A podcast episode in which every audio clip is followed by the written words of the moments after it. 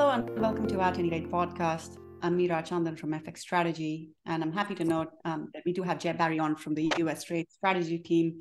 So clearly a lot's happened. In the US, we've had a substantial repricing of terminal rates to 545 to 550. Markets pricing in 25% chance of a 50 basis point hike in March. That's far from trivial. And there's a lot going on outside the U.S. as well. We've had a repricing, not just of the Fed, but of DM central banks more broadly, including the ECB and growth momentum outside the U.S. China included is improving a fair bit. So clearly, lots happened, a lot's coming up as well with U.S. payrolls and CPI.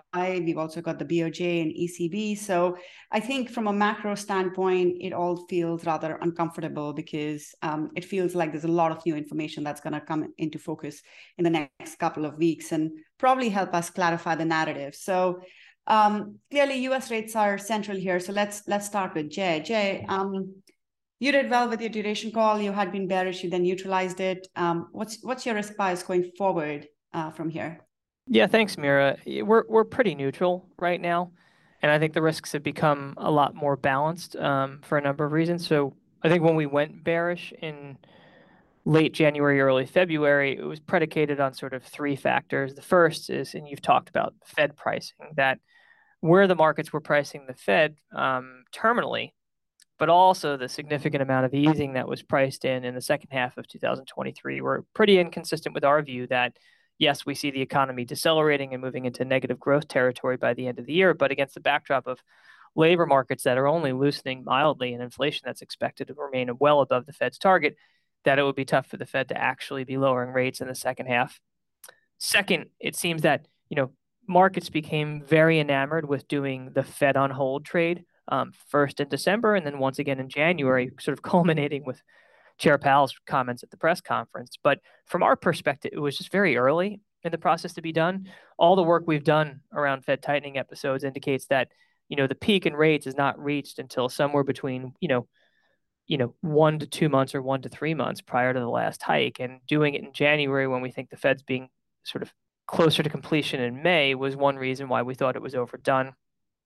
And then finally, there was a valuation element as well, where at the low in yields about a month ago, intermediate treasuries appeared sort of 40-ish basis points rich, yields too low in the context of how the markets were pricing Fed policy, inflation, and growth. So what's happened since then? Clearly, as you've talked about it, we've swung the pendulum on the market's Fed pricing, and markets are pricing in a terminal effective rate of close to 550, which would imply a top end of the range somewhere around 560 by the late part of the summer.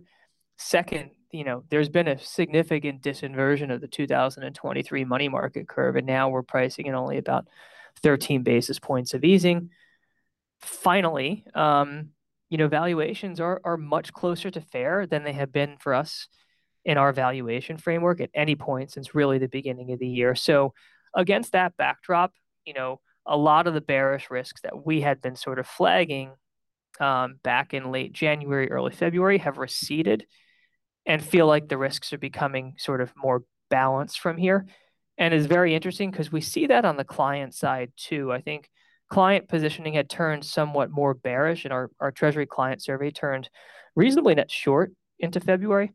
But just this week, it's turned back to net flat with 70% of the investors in our survey, responding neutral, which is relatively high and above average from a longer term perspective. So, as we look ahead here, we're much more neutral because of those reasons. And certainly, I think, many of those factors would indicate that the risks are more balanced, but perhaps the lone remaining risk on the other side is, as you've talked about it, is that we've always been highly sensitive, or we've the last few months been highly sensitive to what's happening with sort of global policy expectations, given the global nature of this inflation increase, and to the extent that there's more hawkish activity elsewhere, that could sort of continue to drag rates higher here.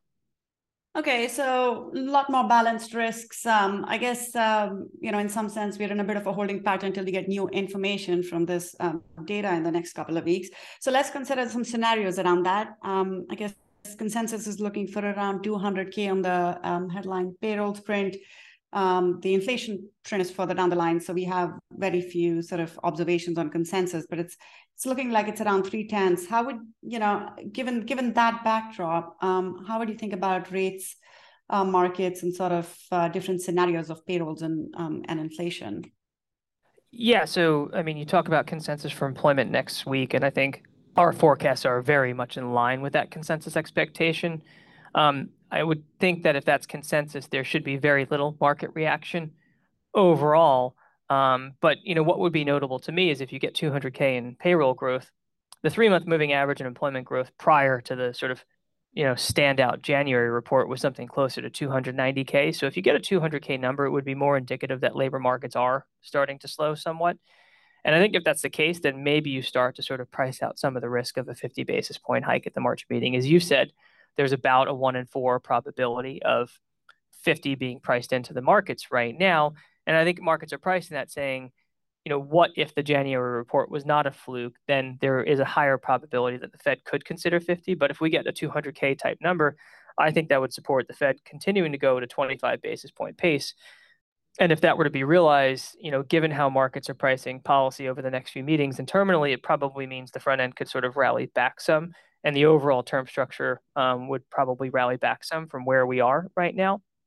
I think that would sort of be an important point, particularly because let's look at the backdrop of what Fed speakers have been saying recently. So certainly the bigger hawks on the committee, like Mester and Bullard and Kashkari, all seem to support a 50 basis point hike at the next meeting in less than 2 weeks, but or in about 3 weeks, excuse me. But they are the only ones sort of looking for a more aggressive move. And they were seemingly the only ones, as we can sort of discern from the minutes of the February meeting.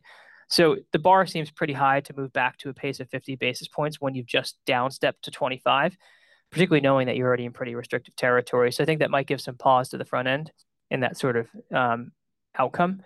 Turning to CPI, like you said, I think it's a bit early to know right now. And we see what listed consensus looks like.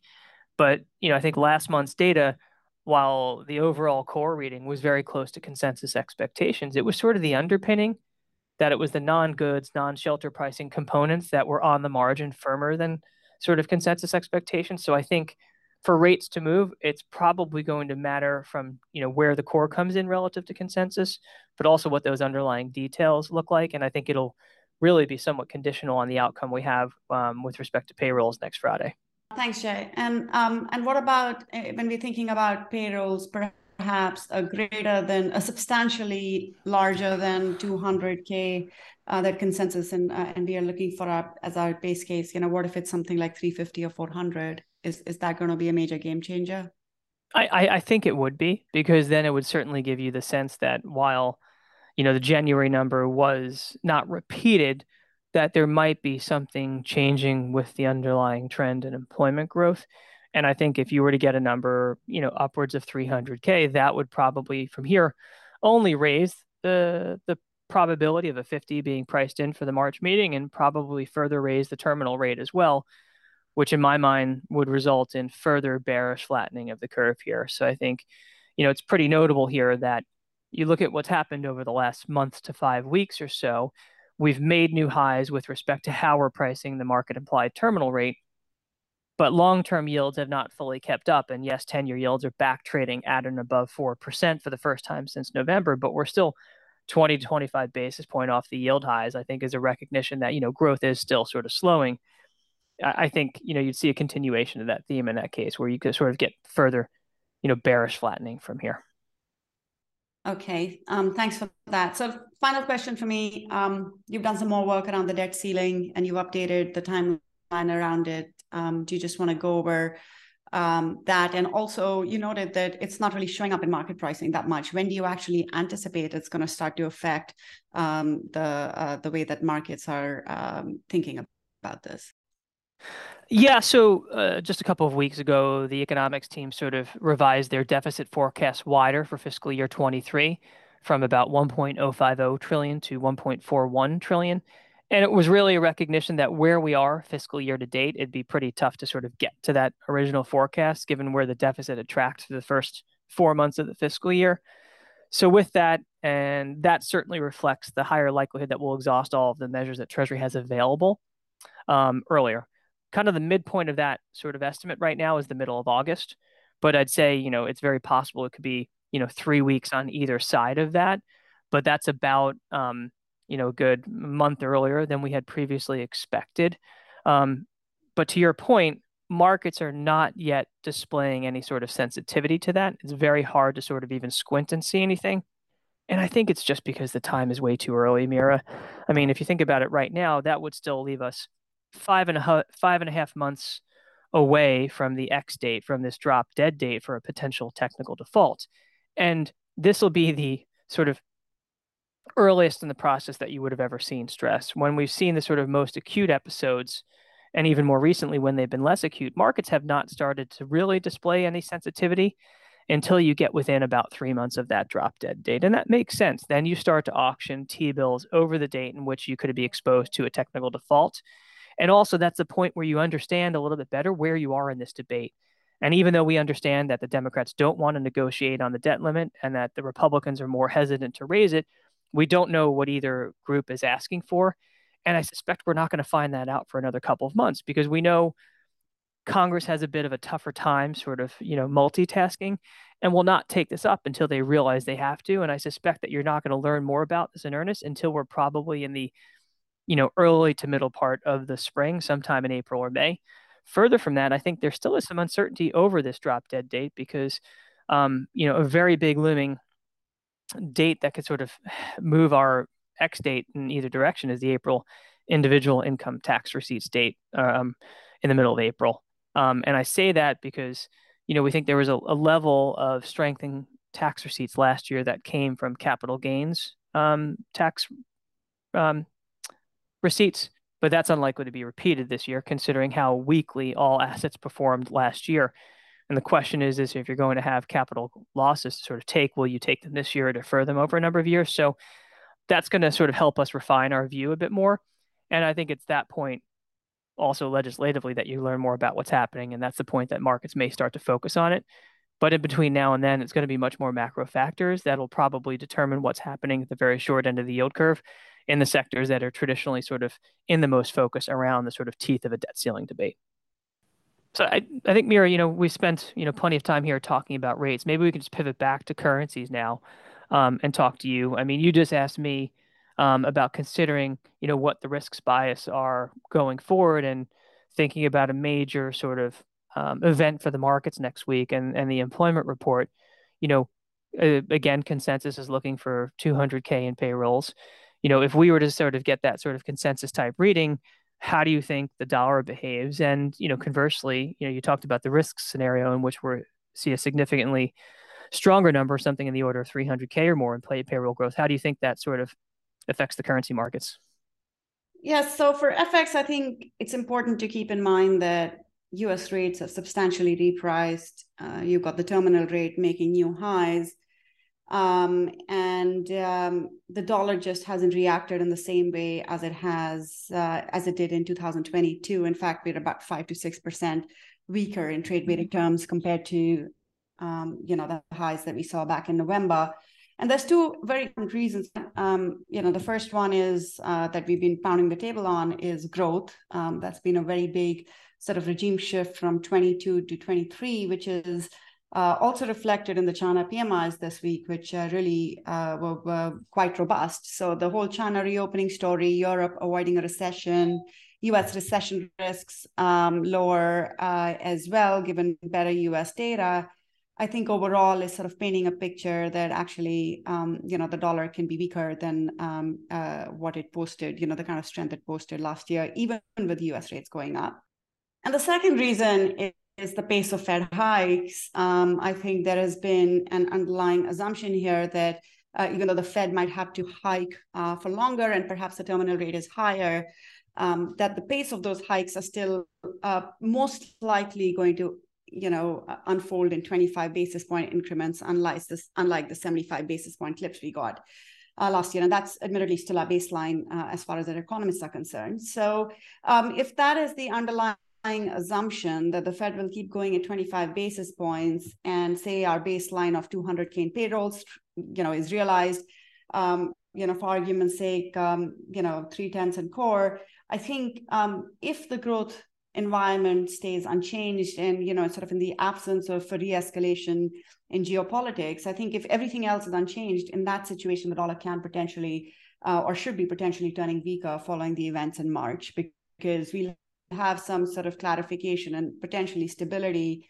around the terminal rate, as you pointed out, Jay, and then also you will still have the sort of the growth boost. So people are going to be looking for pro-cyclical trades, will be more sort of happier to re-engage on that front. And that kind of comes down to using, I think the preferred currencies there would be using either the Aussie dollar as a China reopening trade, or potentially even yen longs, because, you know, the main pressure on yen in recent weeks has been US yields. And if that starts to stabilize, then the BOJ can be played more keenly in that environment. I think in that environment, euro-dollar should also strengthen, because let's not forget the ECB is very much in play as well. And actually the regional growth momentum in Europe is doing pretty good as well. Now, the big game changer here, and as you noted yourself, is if you get that sort of 300K or larger payrolls number, and then, you know, for that reason, and perhaps, you know, depending on what the CPI number is at that point, if the markets have to grapple with a higher odds of a 50 basis point hike, I mean, that's not part of our base case, but I would say that given the starting level for the dollar, you know, sort of being 5% below its prior highs, I think that does become a regime shift in itself, and it sort of takes us back into the 2022 style dollar strength. And in those cases, you know, I would say that, you know, you would see that dollar strength more broadly. I would expect, you know, on the high beta side, probably Scandis, the Canadian dollar, New Zealand dollar to be the ones that lag the most. So those would be sort of the preferred underweights. I think euro dollar would weaken as well in that environment. And I think, frankly, the low yielders like yen and Swiss will also be very much on the back foot. Now, yen obviously depends on BOJ, which is the big elephant in the room. Let's not forget, it's the same day as payrolls, March 10th. So it's going to be a pretty big Friday for FX markets next week. But I think in that environment, FX carry baskets will end up doing pretty well as well, because the highest yielding complex of currencies is going to be way more resilient to US rates heading higher compared to the low yielders like yen and Swissy. So, you know, that would sort of be where I would be, you know, concerned about sort of transitioning back into sort of 2022 style dollar strength. So going into it, we are neutral on the dollar as well, because of how potent this event risk could be, but certainly being quite tactical around that. Zooming out from the event risk and the tactical sort of view, what for you are the other ramifications of this sort of this increase that we've seen in interest rates across the DM? You know, in the past, you've talked about and written about housing could be a differentiator within DM currencies. How do you think that's panning out right now? That is really an important offshoot and differentiator to consider when you're thinking about DM currency returns. And, you know, what we've seen so far is that, look, housing markets, housing everywhere, housing prices everywhere have fallen or have at least come off the boil in all of DMS. Rates have gone up.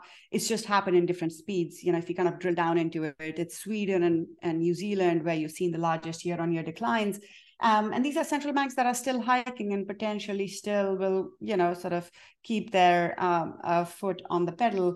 And I think the issue here is that as the terminal rates are drifting higher across the board, there is a larger stress on the housing sectors. Now, why does that matter for currencies? Look, it matters because it determines how high, you know, how high that terminal rate can go, because if the central bank is constrained because they're concerned about housing and consumption, then that limits how much the terminal rates can go up. That means that currency can be used as a carry. Real yields can be highly negative. Stocky is a prime example of that, where it's got the most negative real yields in all of G10 and probably the second lowest, and, you know, even if you take into account emerging markets. You know, yet inflation is surprising to the upside, and the central bank, you know, there's limits to how much they can hike. So our economists are not really, you know, are looking for more hikes, but you know, clearly this is going to be a problem for that currency. And I would sort of put New Zealand in that bucket as well. There are other countries like Canada, where it looks like the debt services ratios, the monthly obligations on households are basically bumping up against 2-decade highs, just like it is with Sweden as well. So clearly, these are the currencies that are going to be a lot more affected as terminal rates continue to head higher. So the ones that we are, you know, sort of treating on the bearish side with this, I would sort of put in this order: it would be New Zealand, it would be Scandis, particularly Sweden, and I would put the Canadian dollar in that as well. Increasingly, it's not really been an issue so far, but if we are talking about more hikes for the Fed, presumably that's translating into the Bank of Canada's sort of terminal rate pricing as well, and then that starts to become a bit of a concern. Thanks for that, Mira. And now, you know, we've talked about near-term event risk and you've kind of talked about the medium-term impact, but, you know, just I'm going to sort of pitch it back to you, the same question that you've asked me. The debt ceiling is certainly a medium-term risk, and there's been a lot of work that you and your team have done on what it could mean for the dollar as this sort of debate goes on. You know, what can you say to me? Is there anything that you'd observe in the dollar right now that's showing any sort of risk of a more protracted debt ceiling debate, unlike what we see in the Treasury market? Yeah, there's not that much, you know, I would echo the sentiment with you, actually. There's not that much in terms of market pricing and focus as far as the debt ceiling is concerned. I think people are asking about it, but it's hard to position for this in FX. I mean, I suppose the easiest, sort of the cleanest way to position for this is probably through the T-bills that are most affected, as you've noted yourself.